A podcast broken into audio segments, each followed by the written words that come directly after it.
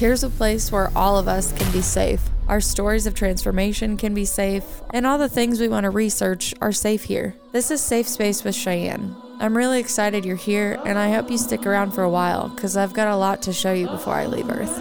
I love you guys. All right, well, welcome back into all my Safe Space friends. Today I have Patricia Cori with me. She's an internationally acclaimed author of um, a whole conscious line of books. She does have one novel, but she has so many other books. You have to check out her YouTube channel. I'll definitely link it below. The one today that's going to be on the docket is called Hacking the God Code The Conspiracy to Heal to steal the human soul. Um, today, she's come on to talk to me not only about the book that she just published last October, but also her work over the last 25 years. I just got introduced to her work not too long ago, so I wish that I could go down a huge rabbit hole right before I even bring her on, but she's going to do it for us. She has a couple other books. There's The Cosmos of the Soul, Atlantis Rising, and No More Secrets, just to name a little bit of what she's got. She's got, uh, I believe, 13 novels now out. Well, 13 books, I should say, in one novel. Um, but she's come on today to uh, share a little bit of her gift with us. So thank you so much for coming on, Patricia. It's a pleasure, Cheyenne. It's really good to meet you too. Yes, yes. Good energy all around. So, starting off, you've been doing this for over 25 years, right? Well, way, way longer than that. Yes. But I, I started channeling books. Mm-hmm. It, was about 25 years ago. Yeah. Before that, I was doing, I was a healer. I, I had my own spirit center in Rome, Italy, where I lived for 30 years it was called Lightworks. It was the first metaphysical or New Age center to appear in Rome in a heavily Catholic environment and uh, was very successful, actually. So, yeah, my whole life has been dedicated to this work, but it's been about 25 years since I brought in the first book called The Cosmos of Soul, and then it was almost like a book after book after book and I'm still at it, as you know, 13 or 14 books. I've lost count. yes, I think it's great that you've published so many books that you've lost count. I I want to be like that one day, where I'm like, I don't know how many books I have out there. Go to my website. no, and one of the reasons is because not, you know, there's a couple of things that weren't officially published, but still are books. Mm-hmm. So I, I think the officially the count of the officially published ones is 13. So good number. Well, I'm definitely a fan. I can't wait to get through all of them. I definitely just started hacking the God Code, which is absolutely right up right up my alley. Makes total sense to me. Um, I haven't got around anybody that I'm able to discuss it with that maybe they're not on the same frequency of understanding how um, our DNA is kind of being not only educated against us but used against us. So to find a book that really encapsulates all of that and the modern day stuff of what's going on. Uh, I'm very excited to get on. Is this also, would you consider this like a channeled book with the Sirian High Council? No, this is not a channeled book. This is okay. me talking from my gut.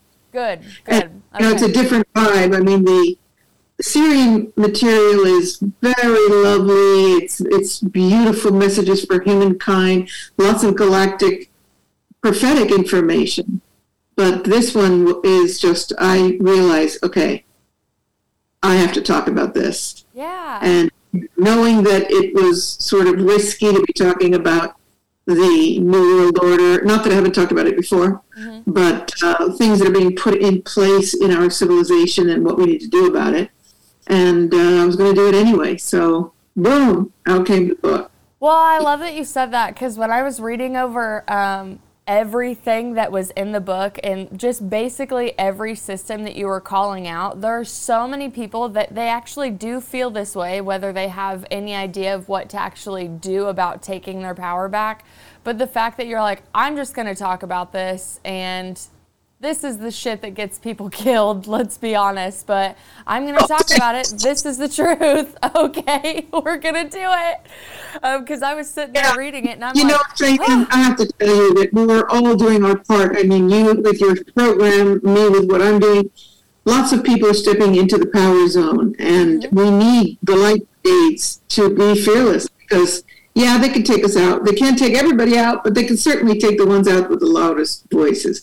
And so my concern, I mean, it did take a minute of reflection because as I was writing the book, every so often I'd go, yeah, ouch. Well, and even and the, the passion behind I, it too. You're like, people need to know.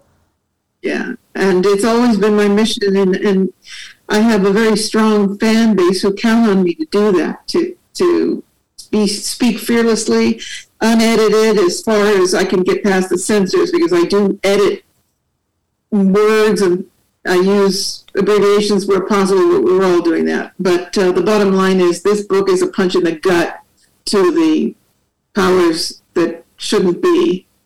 And it's a, you know, staring down the beast kind of energy, which is what I do very well. Yeah, the when I was reading just the overview of it, like I remember the hand or the hair on my arms were like standing up because I I didn't even know that a novel like this existed for one, especially with everything put together in one. Like usually, I think um, some people have like sporadic subjects that they talk about, but I loved how everything was in one one book. And I'm like, these are all things that I think about separately. Like I'm like oh, that's made up. Yep, that's false. That's a facade. That's a trap. Uh huh. That's lowering our vibration. Like, mm, that's jacking with our frequencies. That's shutting off our God source. Like, all these things put in place, and you just called it all out in one, and then we're nice enough to put it in one book for us. So I much appreciation. I much much appreciated. I'm getting all tongue tied over here. Um, of the consolidation of information as well. Um, Backing up to when you first started channeling, to you, what does channeling feel like for you? Because I also channel, I definitely don't channel novels. I, I usually do it in the work that I have with clients. But for you, what does it feel like for you when you're channeling? Okay, well, I want to uh, just specify that these are not novels, they're books. Yes, they're books. So, I'm sorry. I keep saying novels. novels right. But they're not novels because novels are fiction uh, right. stories, and these are flow of consciousness works. So um, there's that. And how it feels. Um, when it began, I, I'm I've been a clairvoyant all my life. I've been a very psychic person to, from childhood. Didn't have to learn it. Didn't have to have a breakthrough. It was just my uh, gift through life. And in fact, growing up, I didn't realize that a lot of people didn't see the things I saw. It came as a big shock to me. I don't remember the age of when somebody said to me, What are you talking about, psychic pain? My, it was my mother. She said, Hey, what are you talking about, psychic pain? And I was flabbergasted. I was like, What do you mean? What do I mean? She said, You keep using this term. I said, I mean that when I see somebody in pain, the pain goes through my body. And she said, and I, I said, our bodies. And my mom said, no, I don't feel that. I couldn't believe it because it was part of my reality from childhood. So, but when when I started channeling the book, so let me back up even further. I, as a child, I had contact from beings that identified themselves as little blue, the little blues, and they were little Tinkerbell type characters. They used to come and nest wherever I was out in the garden because I spent a lot of time in nature, still do. And they would nest around me and they would talk to me about the most galactic stuff, which back in the 50s when I was a young child, nobody was talking this language. I mean, now if a kid is talking about galactic information, I wouldn't, you know, it wouldn't be so surprising because of the so much information available. But then, you know, there weren't even those, there were hardly any metaphysical books out. And so my mom said that I was, she said, you know, you were a special kid. And I, I one day at, at four years old, I went into the kitchen. Anybody that's already seen me interviewed is going to go, she's not going to talk about the kitchen again. But it's important. Um, I ran into the house. My mom was cooking, and she said she had a, a pot of spaghetti sauce in her hand and I said, Mom, I think there's something you need to know. And she was busy, you know, Italian mother. She said, What's that, honey? I said, I'm not from this universe. and she told me later, she almost dropped the pan of sauce. And she said, where, where are you from? I said, I'm from a parallel universe, but you're not ready to really understand that yet. So I'll get back to you. And okay. out I went to town to my little blue people. so uh, yeah, I had contact back then, and I, I I know I knew later on that that was the Sirians appearing to me in a way that I wouldn't be frightened as a child wouldn't be frightened. Mm-hmm. Um, so in 1996, I went into my first crop circle in the England England countryside, and there I had the out of body galactic experience of all time and space. And when I was taken out of my body, I encountered this committee of conscious beings on another dimension, a sixth dimension. They identified themselves as the Sirian High Council, and they said, "There's some things we want you to see." And I, I mean, you know, this had to be like LSD on steroids. I was traveling the galaxy, the beyond the universe, beyond physical reality. I was on the uh, light strings, which I talk about in the book. Actually, I don't know if you if you read that chapter. I haven't. I was taking. Yeah. Oh, you're gonna love it. I uh, was traveling on the DNA of the universe, and it was like a web, a string of geometric design. And every step I took, it vibrated the entire universe, if you can try to dig that. And I saw myself like a spider in a spider web. How my movement at any point in the galactic structure affected every other point in the galactic universe. And so it was just like uh, understanding the, you, the DNA of the universe because all of my work with the Sirians and my own life work is about DNA, is about that we are actually 12 stranded beings. We have 12 strands of DNA, not two. And healing it and activating it and understanding the divine blueprint that is our architecture as beings. So that's when things really kicked in big time. And when I got back from England, I started downloading these messages. And at first, it was a little bit annoying to me because, which is what I'm trying to get to here. I'm sorry if I'm long winded. Um, I don't like mediumship. I'm Not particularly interested in my own skills as a psychic. I, I really didn't. Not. I was never drawn to mediumship. So the idea of automatic writing, it didn't appeal to, to me very much. But there I was every morning at four in the morning on the computer, and it is for me the best way to describe this is not that a voice is speaking to me, but that my consciousness is reaching a level and something else is coming down trying to reach my level. And there's a frequency zone where it would be like somebody trying to talk into a staticky radio going we're trying to tell you.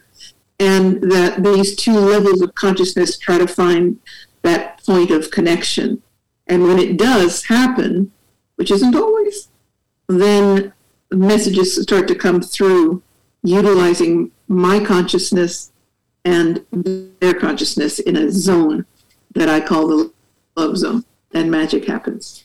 The love zone. No, that's great. I have the same definition of channeling as far as what it feels like when it like moves through my head is one feeling, but like the science behind it, like if someone was like, "How do you know that?"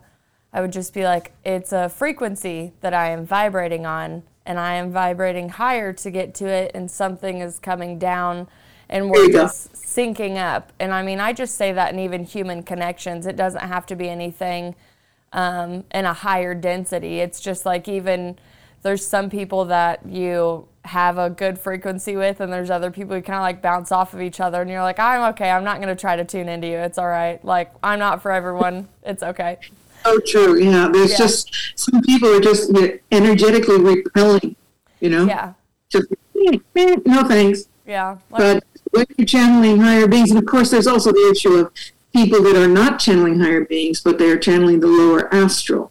Yes. And there's a lot of confusion right now a lot of people are declaring themselves channels, and so I, I try to assist people, especially when I'm, you know, I've taught courses on channeling uh, what it means to protect yourself and create that dynamic space so that nothing but the highest energy and the highest intention can come in. That's a big part of my work because those lower astral critters are very eager to come on in and stroke your ego and tell you what an amazing channel you are, and then they're in.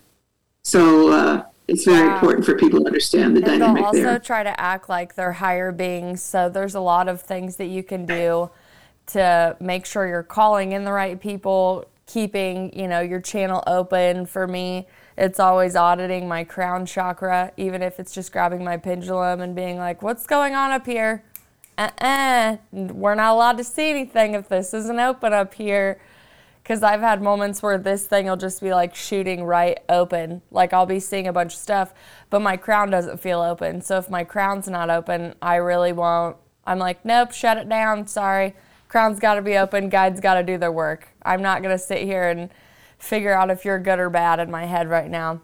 Um, I have a lot of like the clairaudience in my right ear that usually comes through, and I still definitely I feel like more of a beginner, but I still like humility wise, like feeling like a beginner so I can protect myself more and learn how to protect myself more, if that makes sense.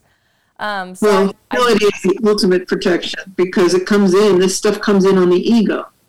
So when I look at people's energy fields, people with gigantic egos always, always have a fissure in the energy field.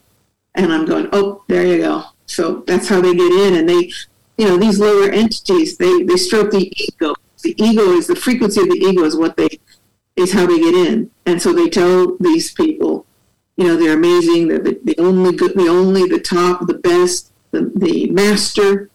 All this ego stroking, and uh, I always start by declaring that I'm a humble student of the universe.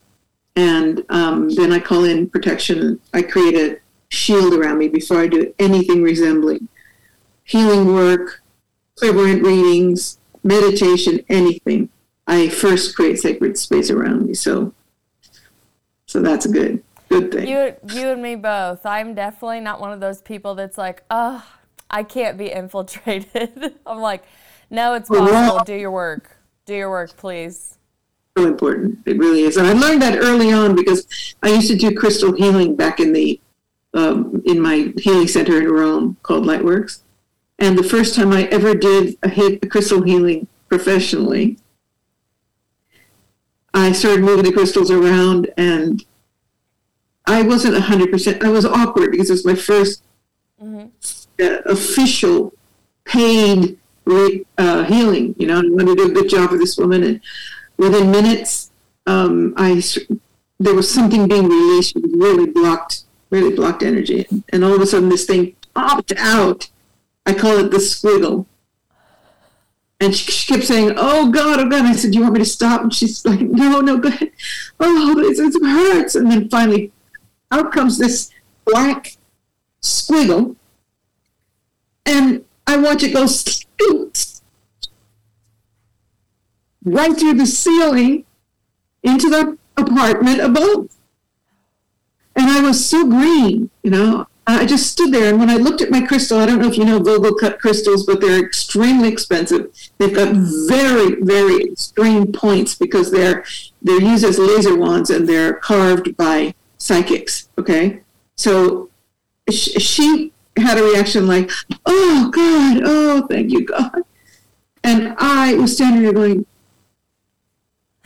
"Where did I send that?" Yeah, where did it go? You know, I didn't do my homework, create sacred a shield. Mm-hmm. And so I am responsible for whatever that was going through the ceiling to wherever it went. And it was like a crash course in what how to prepare, how to create sacred space, boundaries, etc. I learned the first time out, and uh, it's so important. Direct and that's you know protecting a room or protecting a space between two people, healer and healee, or whether it's just you in your your work as as in whatever capacity, it is so important. Mm-hmm. Yeah, that I'm glad hasn't happened to me, thank goodness. But that was one of the reasons when I started working on more people outside of my family and like my friend circle that I'm like I feel confident when I'm with them that I can set the space, hold the container, let them pour out whatever they need to pour out, and I can disperse it properly back to Mother Earth. Because that's my big thing is always like alchemy and transmutation of it back down into the ground, and then Mother Earth takes it back and makes it, you know, back to the source, so to speak. Um, but when I I did realize when I switched over to working with people that maybe like they just met me from a friend from a friend, and this is the first time I'm actually getting in their energy. I'm like, okay, let's make sure I actually know how to ground this stuff because I have no idea what I'm gonna pull out of this person, and I would like you know get all my crystals around and whatever other ritual sages and stuff that I needed, and um, I don't know. It's kind of like stage fright for the first time, and nothing black like that popped out for me. But I would I would feel the same way as you. I'm like, oh no, I'm such a greenhorn right now, and I'm just seeing it as this thing's floating through my ceiling. And another thing is that the tip of the crystal popped off. This crystal in 1994 cost me $800. Okay. I mean, they're Vogel Clip crystals. They're very hard to get your hands on. They're very, very expensive, right? And so here I am with my new Vogel crystal. I'm all happy and just getting into it. And then, ah, this thing comes out. And then I look down the crystal and the top is gone. Oh my gosh. This thing popped the crystal off. You get it? I mean, I didn't drop it. It just, the frequency of that to top off of this oh crystal. Goodness. It had to be recut. Another four hundred dollars later. Right. So I uh, I was like, okay. So I now know about creating sacred space. I guess that's a tough way to learn, but there yeah, there's a difference in definitely just like hearing it and embodying it. And I think that just goes like I remember just starting a yoga practice when they're like, okay, touch your heart space, feel into your body, feel into this, and you're just like, I don't even know how to feel into my body. Like, this is so weird trying to get into this. And then when, you know, it obviously becomes you and you embody it, um, you feel it, you sense it, it really does become a part of you. But for the beginners listening, um, which is why I really like anytime I have a channeler or anybody with open clear senses, I love for them to talk about how they experience it because we really all do experience hooking into source completely different. Um, the interpretations are probably my favorite part. Um, one of my other curiosities about you is how you got the inspiration to write Atlantis Rising. Oh boy.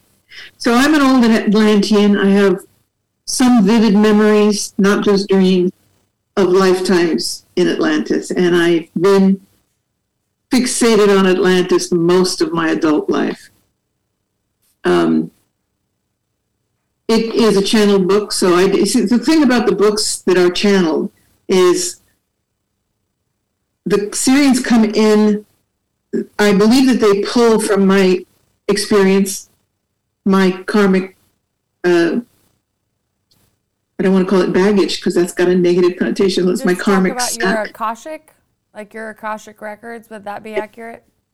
Yeah, okay. and they pull from that, and then uh, they, you know, I, I never knew what the title of the book would be. I never knew, which was so exciting because now that I'm writing my own book, it's like, oh, I'm really going to do different work here. But in the case of the channel books, I didn't have to think. It was the, the use of my ability with language definitely was involved in the process. But it was like the, the title of the, uh, okay, so here's how it went. The first book, The Cosmos of Soul, I woke up one as soon as I came back from the crop circle, and it just started bing, every morning, four o'clock. And then uh, somewhere in the middle of the cruise, it would just go, wow. And I'd be in the middle of it going, we're done? Are we done here? and then the next day, it would be picked right back up. Try to imagine this. So you've got in the middle of a sentence, and it's over. And you're like, okay. And then I would sometimes try to finish the sentence and it sounded ridiculous. So I just stop. And then the next morning it'd be right back to where that was and pick up again. And so after that process of the cosmos of soul, I had a 24 hour period or 48 hours, I don't remember. And then I wake up, four o'clock, ding, goes the bell. And I hear the title of the next book is, I'm like, could I have a break here? I mean, the title of the next book is, and it was like, bam, Atlantis Rising, The Struggle of Darkness and Light. And off it went again. And so this was a very exciting process because I I just turned out these books and like I said, it pulled a lot from my experience and but you know, it's coming from a higher source.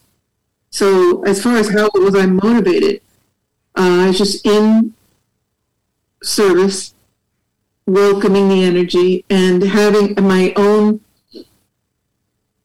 collection of information that I'd gleaned over the lifetimes and some things that I'd gleaned from research. And you know what's really funny?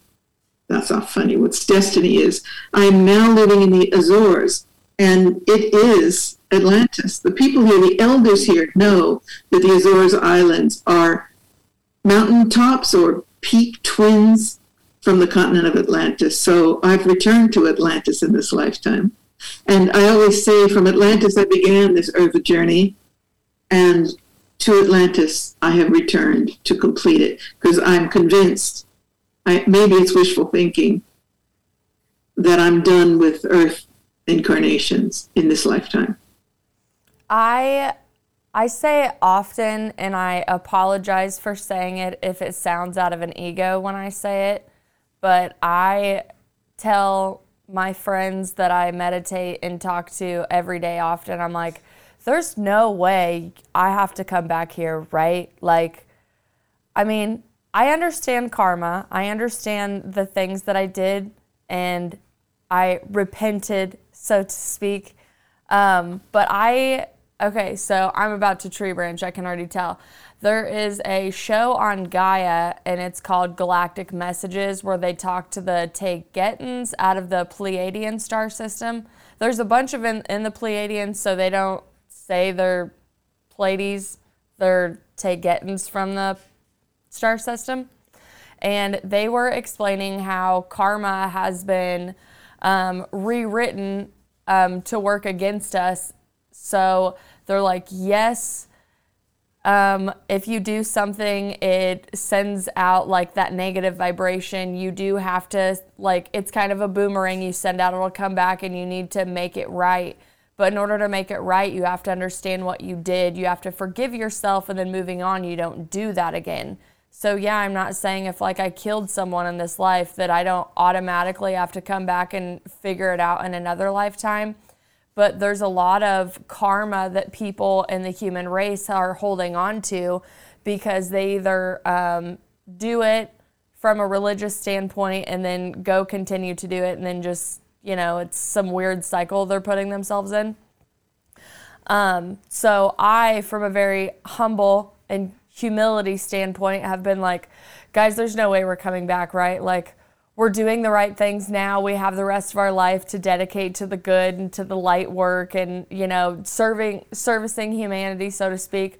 I'm like, but I barely made it through my 20s. So, like, let's talk about what other dimensions I can go float around on or maybe I can go just make sacred geometry and the 8 or 12 for a while like I don't want to act very cocky when I say this is my last incarnation, but I really do feel that this is my last earthly incarnation. And I sleep I well at night knowing there's that. There's ego attached to that. I think there's a sense of a deep sense of knowing. First of all, uh, I, I would like to submit that Earth is probably one of the greatest universities, spiritual universities in the galaxy. So when people say, what are you talking about? Earth is a prison, Earth is this and that. No, no. Earth is an extraordinary opportunity to take a giant leap your spirit on your spiritual path because it is a great and higher education. Uh, it's a university for your spirit, for your soul to confront itself. And if you learn in this lifetime. Not that you've you've made good or bad karma, because you didn't mention good karma, right? But we'll not that you there. have to pay for your karma. Not that you have to that karma can. I, I mean, what you said doesn't exactly resonate with me.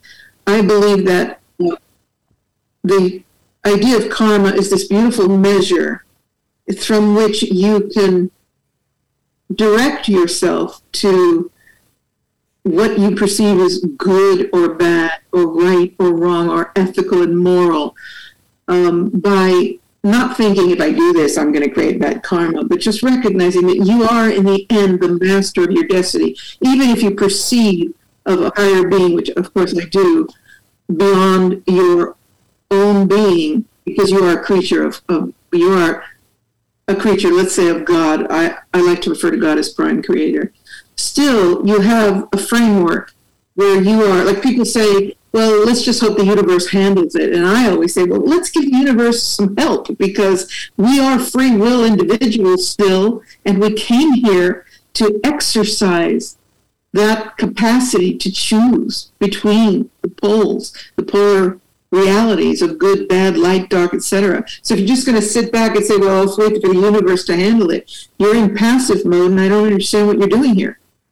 Right?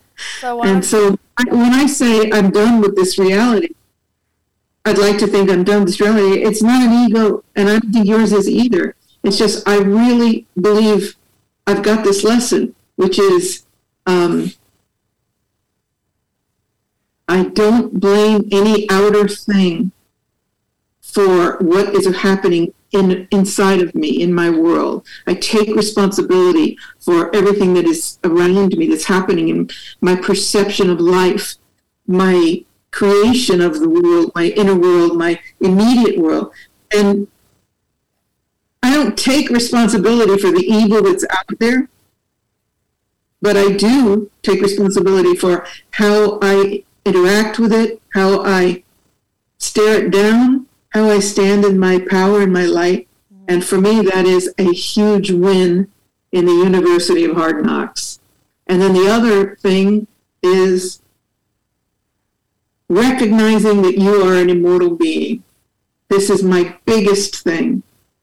Recognizing that you go around and around as long as you, you need to. And I do, I do tend to agree with the Buddhist path, which is, you know, you go around, you you you reincarnate with people that are important, the souls that are teaching you, and sometimes that's a hard lesson. Sometimes it's a. I'd love to reincarnate with my mother. Oh my God, right? But that um, at a certain point, you know you're ready to leap off the, the wheel, and the basic reason, the ultimate reason, is because you finally understand that you're just passing through this tube, this little, I call it the tube of life. You know, you, you squeeze through the birth canal from this expanse of being soul, spirit. You squeeze in this tight canal and into this tight density of 3D, which is becoming 4D. And you squeeze through life with all of the drama that involves is involved in it. And if you're lucky, or if you're more than lucky, if you're if you're successful, you recognize along the way that wait a minute, wait a minute, I'm just going to go back out of this thing and back to light, back to spirit. This little tube really doesn't matter that much. Why am I getting my knickers in a twist. And, you know, I work with a lot of people. I've been a teacher, a spiritual counselor, and many other functions. And the greatest gift that I think I can impart to anyone is don't take it too seriously. It's only life. Whether they blow the planet up tomorrow or whether you live to be 90, it doesn't really matter. It's such a short, finite space. And what does matter is what is beyond and how your soul is evolving and taking those magnificent leaps to shoot you up the spiral back to source. I couldn't have said it better. Ever. I'll probably replay this back when I just need to have like my warrior moment come back online. Um, mm, where do I even go from there? Okay, so you have um, a dream background in being a healer and serving humanity, whether it was from crystal crystal healing, energy work, spiritual teaching, um, running the place in Rome that you talked about. Um, how did you get so passionate about then coming to write things down? Did you feel like this was just another level in your evolution and part of your responsibility of leaving stuff behind for humanity? No, it was because I started channeling. I was got, I was called. Wakey, wakey. And, you know, the first few pages of Cosmos of Soul, I was in a trance, and then the next day I wasn't in a trance. I was aware of it, and so I it wasn't a conscious decision mm-hmm. to, be, to become a writer at all. And you know, one, two, three, four. I finally, in fact, in the middle of Cosmos of Soul, I went, "Wait a minute, is this supposed to be a book?" Because I was teaching courses. I was, uh, you know, the, the center was very uh, busy. Mm-hmm. And, and I'm like, this is supposed to be a book. Just keep writing. So, oh my God, a book? Because I was so busy. And then it was another book and another book, and I just kind of, you know, yielded to where I was being taken. And the council, when I said, is this supposed to be a book? I don't even know anything about publishing a book. And of course, in those days, there wasn't um, sorry, I keep getting my hair in my eyes. There wasn't uh, Kindle publishing and KDP and all these options for self publishing. I was like, I don't think about getting a, a, a, book published. And the voice rang through the ethers We will open the doors. You just need to know when to walk through. Mm. And when I finished The Cosmos of Soul, I sent it the manuscript out to three publishers. Try to believe this knowing, I mean, having been told, people said to me, "Oh, Patricia, it's so hard to get published. Negative, negative, negative." And I said, "I just need to know when to walk through." And I sent it to three publishers. The first publisher to contact me was the one who published me, which was Gateway Books in England. And he wrote to me and he said, "Your book, I have been waiting for your book. It's an answer to a dream. I want to sign you to a contract." And then we started to talk, and then I got a, another message that said, We absolutely love what you've read and we'd like to set up a, a, a telephone call. And the third one said, Please get back in touch with us. So, three out of three publishers got in touch with me within a matter of weeks. And without an agent, nothing, I got published in two weeks. I mean, obviously, I not the book wasn't out in two weeks, but I signed the deal. I flew to England because I was living in Italy, and uh, was taken out to dinner by this wonderful man, Alick Bartholomew, and signed the contract like that. So I, I, I'm also very blessed. I've had a wonderful life. I have miraculous things. I have good karma. Not that I haven't suffered because we all have our tragedies, but I have good karma, especially on my spiritual path. So lots of magical things happen. And certainly that was one. Hearing the voice say, We'll open the doors. You just need to know when to walk through. And I went, Oh. And, you know, the title of the book was Gateway, Doorway, right? The title of the publisher, sorry. So that's how I got into it. And it was a natural progression for me teaching spiritual things and workshops and, and whatever. But it soon overtook me to the point that I had to close the center. It was just, I had too much work. So that's my history. And here I am, what, 23, four years later, still, still writing, still producing material. Yes, and then now you've actually reached down to the pit of your gut and given us this gem.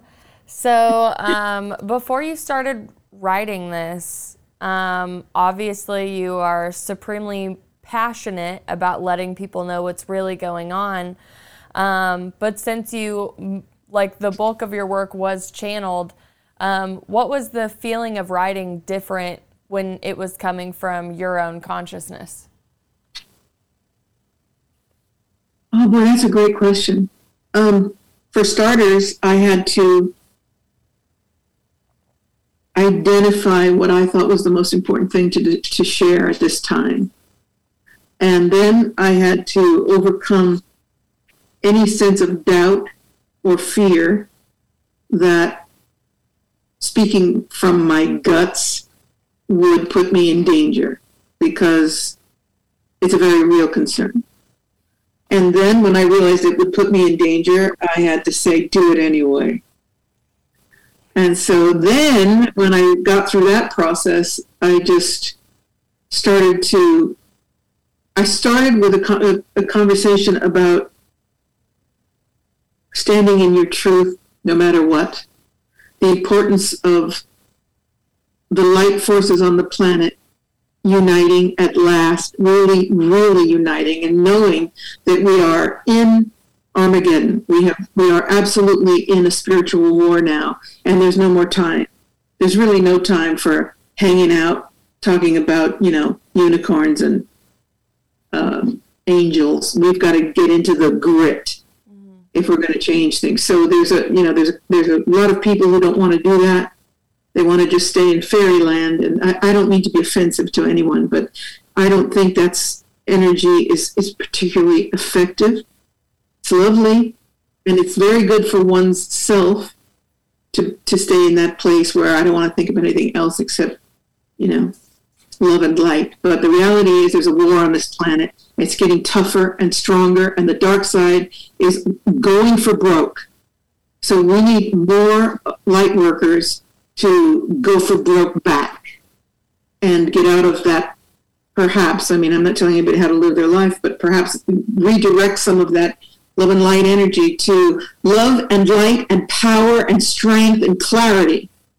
You see how I raise my voice when I do that? Mm-hmm.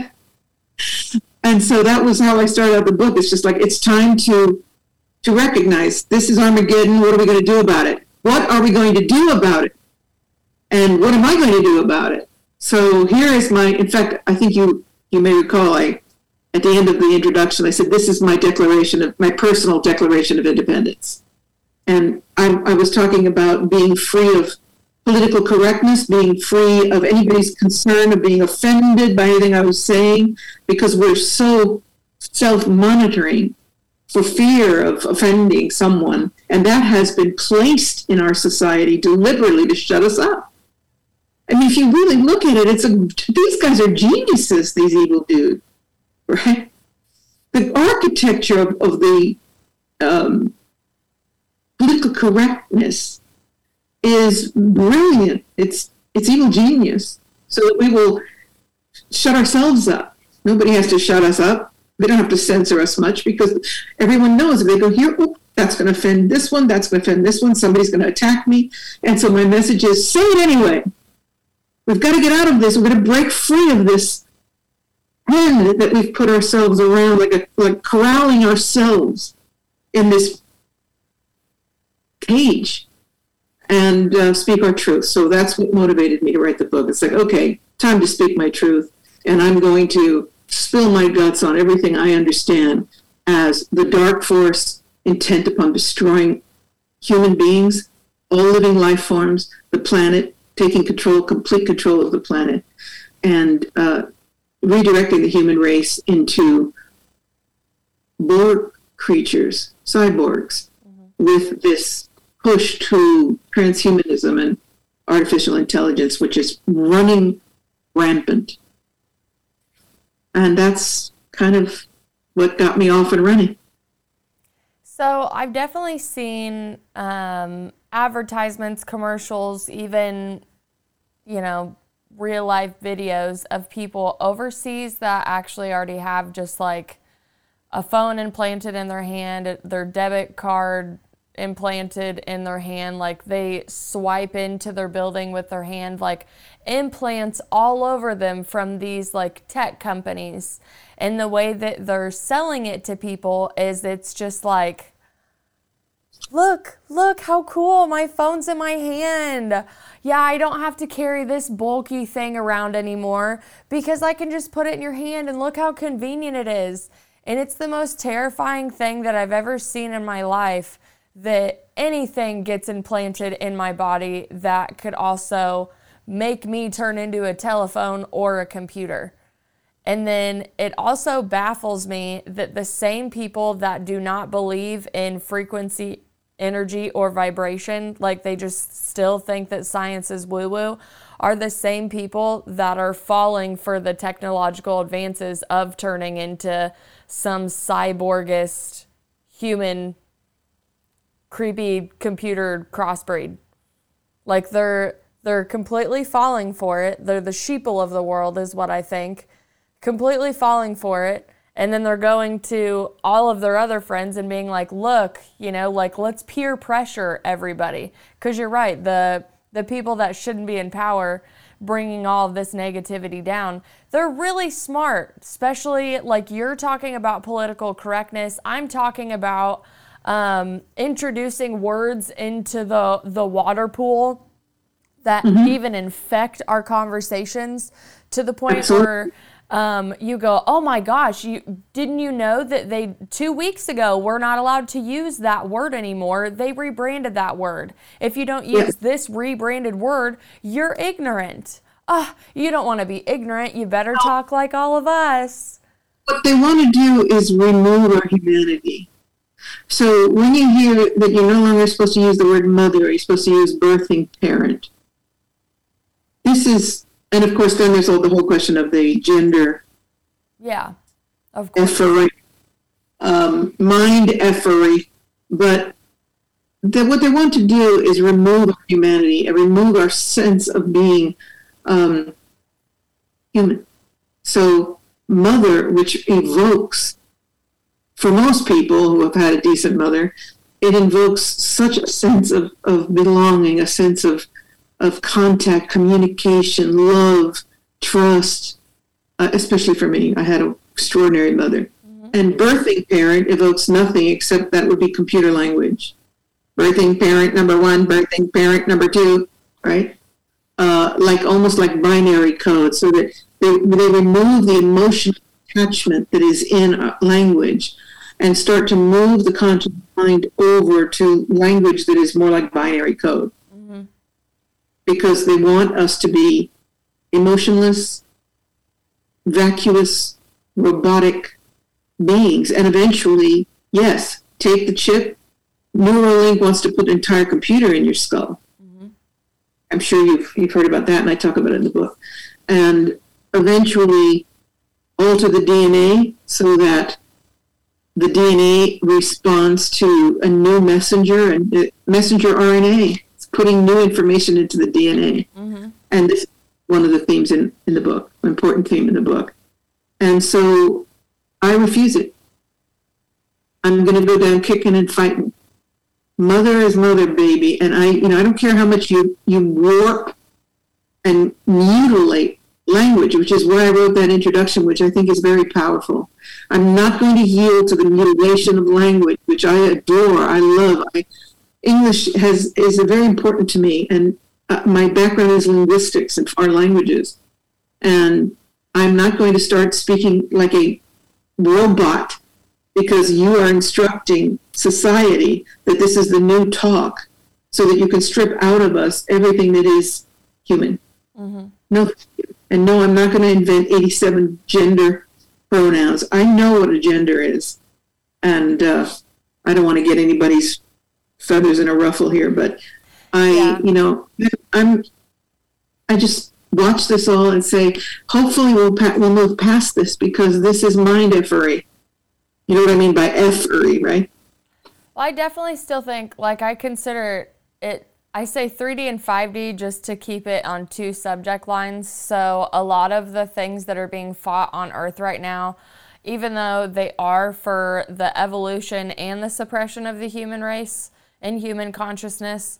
Um, I always, like in my mind, before I even put any type of emotion into the situation, I observe and I don't attach on a lot of things just because I am naturally a supremely passionate person. So I don't need to overexert my natural passion for things if it really is orchestrated against me no matter what. So when it comes to anything divisive, um, I believe it's orchestrated division, you know, two wings of the same bird that are never going to fly together. So I kind of like eagle eye the situation and I'm like, why is this division here? You know, we're all we're all pretty smart. We know that divisive things don't really come together. And if division doesn't come together, then nothing can really be done. So there must be something at the top dividing everything, whether it's the war on language, whether it's the war on race, finances, poor, gender, all of these things. Um, they're divisive for a reason and it's distracting everybody from something that's even bigger. But if I'm mad at you that you don't want to call me my new pronoun and you're mad at me because of you know, whatever we want to throw in the scenario, you and I aren't ever going to be worked together as a team. Therefore, the guy in the higher realm laughing at us being so divisive is the one who's actually winning when you and I are standing on opposite ends, acting like we're supremely passionate about something and we're going to die on the cross for this. Right. And the guy that you're talking about in the higher realms, but I, I know you don't mean higher realms, but higher yeah. position. Higher position, definitely not higher realms. They're laughing all the you know, they're sitting in their boardrooms going, what, what should we throw at them now? Let's see. Men yeah. can get pregnant. Let's do that one. Mm-hmm. Um, world is flat. I mean, you know, whatever those things appear in society that people decide to go to battle for, mm-hmm. they're all planted there to keep us in division because that is the plan from beyond Roman times. Divide and conquer. That's mm-hmm. the way you do it. Keep the plebeians distracted with BS while we orchestrate the complete takeover of everything. Yes. And they're sitting there, you know, fighting each other. The other day I saw a video, which it was a video of a New York street at night. And this guy was walking down the street with a camera, hidden camera. And in one city block, there were three brawls, three separate brawls going on, maybe two city blocks, okay? And they were like on the off the sidewalk, there, there were these three women that were tearing each other's hair out and fighting over a man or whatever. And then finally, this dude comes in. He goes, "Hey, babe, you know, lighten up, lighten up." He's trying to pull these women apart. And then, you know, the two feet down, there's another couple guys uh, beating each other to death. And I was looking at it, going, is this Sodom and Gomorrah or what? In two city blocks, you've got these outrageous behaviors. It's it's just um, it's shocking, and this is all being inculcated in our behavior, pushing through the drugs, pushing through the hate, the racism, whatever. Just keep people on the edge where they can never unite because you'll invent something else. Today it's their gender, going to fight over that. Then it's the race. Then it's the What's the other one? Race, gender. You name it. I mean, there's so many yeah. things that are that are people are fighting over. It relationships are almost in the background. Back in the old days, uh, passion. Uh, what am I trying to say? Crimes of passion were usually a jealous, enraged partner but that's sort of like passe. Now it's just like let's beat the shit out of someone for for no reason. Well, let's do that. I was going to say the um, programs like yours and programs like mine. I definitely think they um, they're higher vibrational. Whether they we even have to get into the nitty gritty of some some some subjects. But at the end of the day, like the intention behind the work is to serve humanity and make it better and be a brighter light. And there's a lot of content that gets 10 times more views than I get, right? And yeah, it's absolute trash. Like, I think I got on Facebook the other day and I don't, I hate the button of all the other videos of people I don't follow that just show up at like recommend stuff. Recommend stuff for me. And then I was like, I don't even understand why I recommend. This girl just tried five different types of tequila out of five different colored straws and that like it had like 500,000 comments and all this stuff and I'm like people are just absorbing trash all day long. They're completely desensitized to the shit they're actually programming in their brain. The people they follow on TikTok like they want to make sure not only if you think you're going to go in and do your work and find a subject, we're actually going to distract you with something that makes you dumber, turns your brain off, and actually literally just feels fills your whole consciousness and your auric body and field with just bullshit. It keeps you at a lower vibrational state where you're actually easily infiltrated by other, like fourth dimensional energies trying to kind of absorb onto you. If you have no idea that you need to protect an energy body, you're probably like eating a bunch of bullshit, have chronic diseases that you actually think are chronic diseases, and I mean, you're probably following some false idol that doesn't even exist, you know? It's just, I believe in God. Prime Creator, I think, is a great way. Spirit, Source, Sophia, truly, whatever you want to call it, um, I do believe in the highest, highest creator that we have. But there's a lot of um, people following a creator that I think was made incorrectly, and they're giving their energy to the wrong, or in every capacity of life, they're outsourcing their lives so bad to the point where taking your power back just sounds exhausting because you outsource everything in your life, whether it's going and getting your gas filled, putting it on a credit card, going to work, outsourcing all of your energy for not amount of money, coming back home, trying to figure out food, realizing you're not educated in the right food, which really sucks for a lot of people. Um, there's so many things that over time they really have been taken away from us and they've been sold to us like it's a modern day convenience and we're so lucky to have these and now, if you look at everything now, even um, with like DoorDash coming into play, Instacart, we're like, hey, stay at home and just go, just makes, just make somebody else go buy all your shit for you. We'll just drop it off on your porch.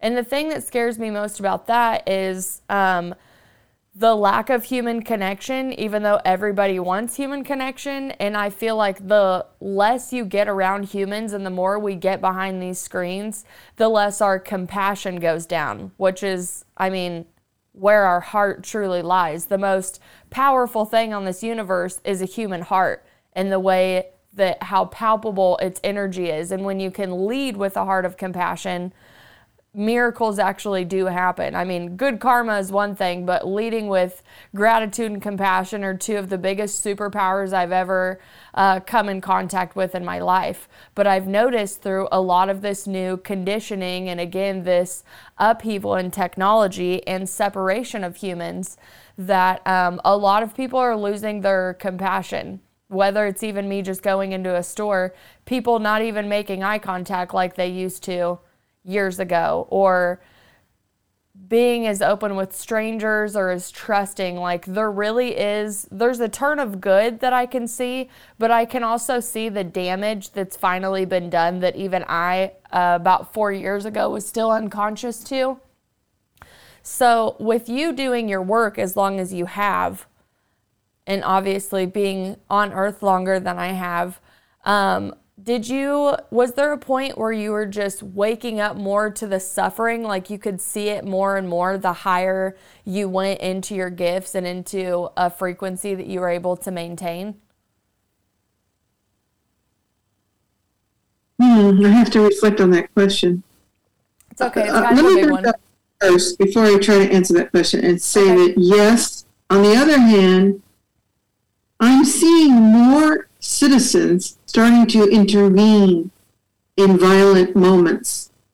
It's it's turning. It's obviously the, the violence and the negative energy on, uh, on the streets and in restaurants, whatever, is is accelerating. But more people are starting to intervene rather than turning the other eye. I just saw a video where this guy went into a restaurant, demanded that he gets gets free food, and when the owner said no, you need to leave, he throws him, knocks him out, and uh, starts just beat. It turns tables over in the restaurant, and a few of the uh, people seated in their seats got up and pinned this guy against the wall until the police came. And the police said, "You know, we're happy to see people intervene. We just don't really get hurt." And I'm like, "No, let's." not tell people they shouldn't intervene. It's time for humanity to stand up for each other. Mm-hmm. First of all. So I just wanted to throw that in because you know that's the upside of the, the negative side.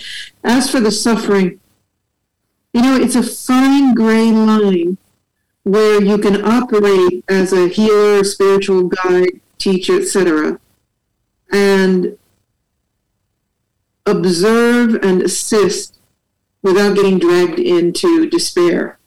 It's, it's I'm an extremely empathic person, like I was telling you about at the beginning with the psychic pain. Mm-hmm. So if I see somebody in pain, I feel it in my body. If I see somebody put a needle in their arm, I feel a needle going into my arm. It's a terrible gift.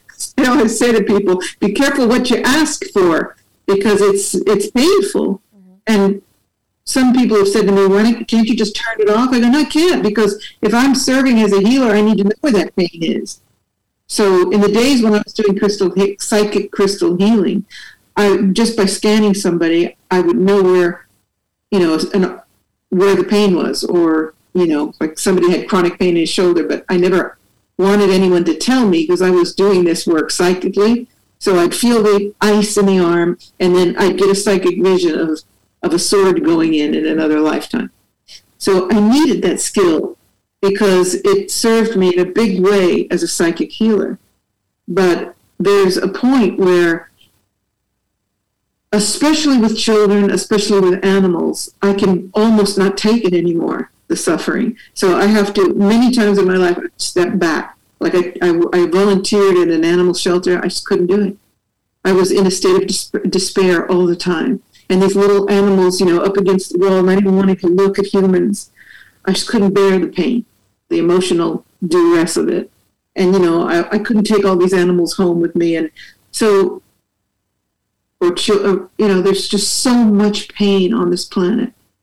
And it really is, if you're serving as a healer or whatever category of work you do it for spirit, you have to make a, co- a contract with yourself what you're able to do and how much you're able to involve yourself without getting pulled into the, dis- the despair.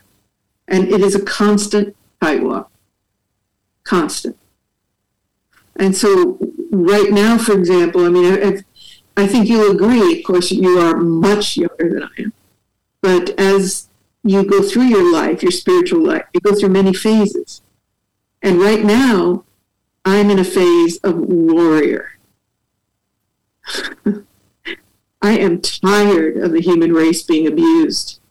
And I've got my, my, my sword is up and I'm in my power. And it's a different energy than before, which was much more receptive, much more of being an intermediary between source and let's say, a client that I was assisting. Now I'm in the front line, and it's a real commitment. And it requires having armor on and being uh, fully empowered. Very, very empowered, yeah, especially to not give into any form of fear frequency that I know that's definitely just a part of the process you have to go through. You just have to dig into that warrior more. And I love that you bring that up. I have characters that I refer to myself as just because I sway in and out of so many ones, but there are two that really stuck with me that definitely they're like my warriors and my protectors. And one is Medusa, and just understanding that um, if I were in Medusa's shoes and had happened what happened to me, I would want to tell the truth and I would want someone to tell the truth for me before I got out of this cave. So I have my Medusa mindset where I'm like, I'm going to tell the truth, and my truth is uncomfortable for others. And I don't give a shit because I'm tired of keeping my mouth shut for other people because exactly. of their feelings. I'm so fucking over it. It's ridiculous. And then I have another where when you think of like serving humanity and hey humans, knock your egotistical shit off, you know, knock the just create good karma. We need karma to continue everything. Um, but the Kali in me raged one day during a healing session I had. And um, I said, I still really struggle with um, keeping everything in line all the time because I feel like I just have a pit of lava in my root chakra. I'm just so pissed at everything that's going on right now. And it's not like I operated from that, but I felt that that was a deterrent in me doing the work that I wanted to do. And um, I said, I feel like Kali, and I'm standing here and I have the ego of man wrapped around my neck, and I'm like, you know, I have the sever head, and if you don't do your research on that picture, everyone's like, oh, it's demonic and awful. But the head is the ego of man, and she's sick of the ego of man pushing the human consciousness further away from source. Like it's okay. It's time for all of you to wake up and work together because you're all the same thing. We're all the same thing. It doesn't matter what you believe. We all come from the same place. You guys are you're being infiltrated, you're being taken over, you're ignorant, you're sheep, you're being stupid. And I've always had um, kind of more of an aggressive tone if I were even going to come at someone about like who they are, so to speak. Even before, like, I definitely think I had more dark empathic tendencies um, before my healing journey. My healing journey afterwards, I understand a lot of the things I went through. Um, like you, I don't blame. I'm just like, oh, you got to go through it so you can kind of help others through it. Direct experience is our best teacher. One of the best things that I say. But Kali and Medusa are like my warrior terms because I'm just like, I'm done with this shit and I'm not going to sit here and be a bystander anymore. And I still have people in my life that they're like, but what do we do? you know, and I'm like, be a nice person, make eye contact, smile at strangers, pick up the trash on the ground, quit being a bitch, okay? If you're gonna be a bitch, mean it and make it worth something for humanity. Not I didn't I didn't heal my inner child issues, okay? Or my mommy issues. Like that's not what we're here for. And I do love I think I want to go back and pull this apart how you're like um, for anybody that's still in like fairy tale land and like wants to talk about unicorns and stuff.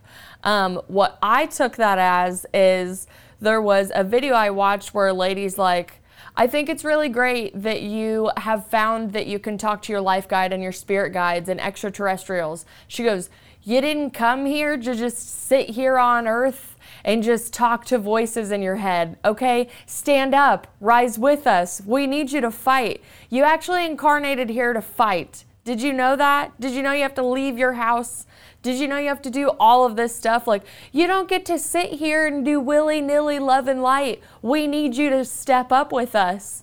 And obviously, yeah, well, that should have gotten more views too. That's a very important point, and it's just that um, that consciousness is very self-involved. It's like I'm channeling. I'm, you know, uh, uh, my spirit guides this and, and you know it's kind of like a yesterday type of energy from i mean I, have been around a long time doing the spirit work and it was wonderful discovering ourselves. And i think that there's a lot of people that are still in that stage of discovery so it's new. But for people that have been through it for so long it's like could you kind of speed it up here? Because we don't have time for you to be fantasizing about uh, like you said voices in your head whether they're in your head or whether you're channeling them. I'm not in one to make that determination, but we it's time to turn your energy out to the greater good because this planet is at war and people don't want to hear it but it's it's in your face i mean that g20 meeting two days ago klaus schwab stood up bill gates they are not politicians hello so now it's the G22 because they have self appointed themselves leaders of the entire political class. And they got, and Schwab got up and he gave a speech about the way things are going to go down. And they're dark. So it's great that you're making, you know, scented candles, but hello, you better figure out that if you are truly a member of the light brigades, it is time for you to shake yourself up and say, "Oh, I actually have to put myself out there a little bit." Mm-hmm. And you know, the the self-aggrandizement that comes with. I mean, there there were periods in all of our lives when it's like, "Oh, I knew that. Uh, oh, I knew that was going to happen. Oh, the phone." You know, discovering your gifts is is cool, mm-hmm. and talking about them is fun but it's time to get moved beyond the toys, the tarot, and the, you know, the the toys I call them that we, we work with. It's I time to move. And I mean, I've put out a tarot deck. I love the tarot, but my point being, we're entering into another level now, mm-hmm. whether people want to notice it or not, and it's time to turn your energy out instead of self-aggrandizement of all your gifts. And if that means, uh, like you said, helping someone on the street, you, you, know, being a lighthouse. I always tell people this: if you don't want to be in the front lines, for God's sakes, be a lighthouse. Stand for that. Mm-hmm. Shine when you enter the room. You want people to go, "Whoa!" You know, and it, it also feels like it's time to move beyond. You know, my boyfriend, I don't, I don't I, I'm not loved. The emphasis 20 years ago was how do I improve my, how do I find my soulmate? How do I improve my love life? It's like we've moved into a time now where people are recognizing that this is an existential crisis on the entire planet. And that these desires are bigger, the self, the, the need of the individual, the need to be loved, to find your soulmate or whatever, is now the need to save the planet, mm-hmm. to assist humanity and some people understand it and some people don't but they will because the uh, getting over get, getting overwhelmed here. It's okay. the the information that we're getting about starvation and the destruction of the food supply it's methodical and it's every day it's worse worse worse. They're turning the screws. Now there's the there's going to be the strike on the trains. They keep blowing up the food supplies the money's crashing, and people are still talking about meeting their soulmate. Maybe it's time you started to look at the outer world, reality, which is why I wrote that book. You asked me why. Look at the demon, look at the devil. You can stare it in the face, and when you do that, which is what I do in the book and what I do in my life, when you stare the demon in the face, it shrinks because it feeds on your fear so when you look at it, it's okay. And I think I said in the book, show me what you got. In fact, I did because somebody said to me, Patricia, isn't that just, you know, poking the bear a little bit? Damn straight. Let me poke that bear. You know, this boogeyman. Come on, let's see what you got. Because the only way that we're going to disarm it is to look at it in the face and let it understand this dark force that we are not afraid. We are not going to give it our loot. It is not going to suck my adrenal energy out of my being. It cannot enter this space because I, Patricia Cori, am a sovereign being. Period. I say that and I get goosebumps from my feet to my mm. crown. Yeah, no, you gave me goosebumps over here and I love it. I mean, I definitely feel how in your power you are. I love how, you know, you have a very docile tone about you. And then really when that warrior kicks in she's here. And yeah i love it. I can't wait to get further into the book. I wish that i could have finished it all in the week that i had but that certainly wasn't on my list. It's and a big book.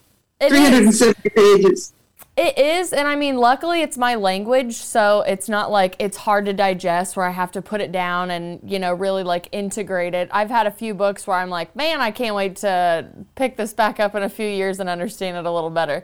But no, yours is um, right on key with all the things that I feel and know about DNA, DNA transfer, and how, you know, our, our secrets are locked in there.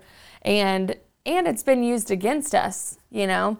Um, there's a study that I found, can't quote it right now, but it was talking about how important it is for you to figure out what foods your DNA um, can work with because certain foods can turn on um, ancestral links, good or bad, in your DNA or it can turn on chronic diseases, good or bad, in your DNA based on food. So when you talk about not only the food supply being messed with as far as getting to us, but what's in it before it even gets to us, um, talk about crimes of humanity. We could sit here all day and talk about that. Um, but your book does a really, really good wrap up of what I believe we are all true truly fighting against. I think there's too many people out there just going, "Oh, when's World War III going to happen?" because, you know, that's when the nuclear bombs are going to come in and then we're all screwed. And I'm like, "Dude, World War III's been here. It's spiritual warfare. It's a it's the war on fear. Are you scared right now? When you walk outside your house? Like, are you scared that you might not be able to afford your groceries or your mortgage or your car payment? Are you scared that you won't be able to put your kids through college? Are you scared that you might not have a job? Are you scared? Because if you are, then they're winning and you're in the war. But guess what? You get to take your power back and join all of us over here that know exactly what's going on. And we're a lot nicer over here, right? Like, I know you see a lot of warrior movies where they're still all mean to each other. We're all nice. We all want everyone to get along, and we believe in the unification, and we definitely believe in the source that we all come from. So come over here, worry less. Okay, check your vibes. You know, no low vibes over here. But You know. in order to achieve that, a certain amount of things need to take place because it sounds good, but people don't just shift like that without input. Oh, And no. so, one thing that needs to happen is that people need to step away from the television. I go into this in the book a lot. The television is designed, it has a flicker in it that is deliberately placed in it to put people into a trance state or what, what they refer to as a submissive state within about four or five seconds of sitting down in front of the set. So people are 24 7 in front of the television. A lot of people have got their cell phones here and the TV there, right? So they're completely in an automatic, an, an, an alternate reality that is not, sorry, my dog is activating over here, um, that, that's got them outside of interacting with uh, nature, animals, good food, cooking, loving their home, each other. It's just like this automatic world of programming. So, in order for some of these people to come over and get out of the trance of what's creating the fear, they need to lose the tools that are holding them entranced. So, number one, do your best, and I'm talking to the audience now, to I personally haven't had television for 25 years. It took about a week to get used to not having the buzz going at night, um, but it was so liberating. So, number one, if you can get rid of television, do it. As far as your cell phone, this is what I tell people is this is not your tool, it's theirs. It's their tool. And you're a tool to believe that it's your tool. So the phone is becoming so interactive that now we know that they can read our. They're going for what do you call it? Recognition. Before long, you won't be able to get into your phone without eye recognition, facial recognition to just activate your phone. And then there's the suggestions that are coming in through the phone. And pretty soon you won't be able to get into the phone without being the obedient uh, social credit system slave. So get rid of the phone. And you know what I do? I keep my phone outside the house in a metal box. I don't want the energy of it. I don't want the poison of it. I don't want the sound of it. And I have no addiction to it. It's really awesome. The only time I use it is when I need to transact something that requires me getting a code or when I'm in the car because, you know, I figure if something happens, I've got a way to get help. But other than that, I live without this freaking phone because I grew up without the phone and I don't like it. I do not like seeing people walk down the street with a phone in front of their face and walk right into me because they're mm-hmm. unconscious. So there are things that people can do they don't want to because it's much more convenient to keep the toys in your face. But they, if you want to become conscious and you want to become independent, you really, if you can't get rid of them completely, you need to say to yourself, well, here's a way to test if I'm addicted. Let's try to, let's, let's just not have it. See how long I can cope without having my cell phone in my face. And sometimes people go, wow, I can't stand being around with, without my phone for five minutes. Well, then you're addicted and you need to do something about it. So these are some of the things that I think will help people to come around. It's like, where have I been? I've been in this haze, glued to the television and all the nonsense programming and all of the programs that are in the programs. And um, liber- liberating yourself from these things is requires intention. And the intention is to take back your power and to take back your sovereignty. When I say that word, I go into altered states immediately. Oh, you if you- you feel it in your body. You're like sovereignty. Yes. Yeah. This Huge. is mine. I shall reclaim this. Well, I really appreciate you coming on today. Um, I usually have a notebook. I, I have a notebook where I write down stuff in, in front of me, but they're just things that you've said that just feel so good on my body when you say them. and they resonate with so many of the things that I I too believe. And um, I would say, what would you want to leave everybody with? But you already gave me your one and two and how to go about it, especially with protecting your energy field against all the things that are coming up to us. There's we could keep going on lists, foods, meditation, on and on and on and on and on. Um, but for anybody that wants any more information on Patricia, I will definitely link all of her stuff below. Hacking the God Code, The Conspiracy to Steal the Human Soul is her latest work. But as she said, she's not done. They'll keep coming, and I will keep listening. Um, you can also find you on YouTube as well. You release weekly videos, is that correct? Uh, whenever the spirit moves me, but they can, ch- you know, you can go to my website to sign up for the uh, YouTube channel so that to become a subscriber, you, I mean, sometimes I do three in a week and then mm-hmm. other times I disappear. And I would like to invite people to please get this book. If you want to really look at your own sense of empowerment and how to cope with what's going on, people are telling me it's got five stars on Amazon, and people are saying I feel so empowered mm-hmm. from reading this book, and that's what my mission is to empower people. So that's what I want to leave you with: be empowered, be strong. Know that no matter how dark things can look, the light force is a power that will not be put out, will not happen. So come on board, get active, and uh, let's move on with this Armageddon scenario so we can go into the golden age that we came here to live. Yes, absolutely. I appreciate you and I appreciate your work. And don't go anywhere yet because I have some great music to dance us out to, or at least to flow out to, I should say, because I got something kind of dreamy today. Vitality Exposed, you guys know who it is. Concert photography by Kelly Catastrophe. She's the one that sponsors the music for us. If you haven't been over to her page recently, she just did a iconic shoot for Motionless in White. So please head on over and give her some love. Today I've picked a song out from Like Saturn. It's also unlike Pluto's other project. It is called Forgetting Myself, which I wish you wouldn't because we need you to come on board. So enjoy these melodic trances and then dance your way into the next episode. I love you guys. Thank you again, Patricia. Been real. Thank you so much.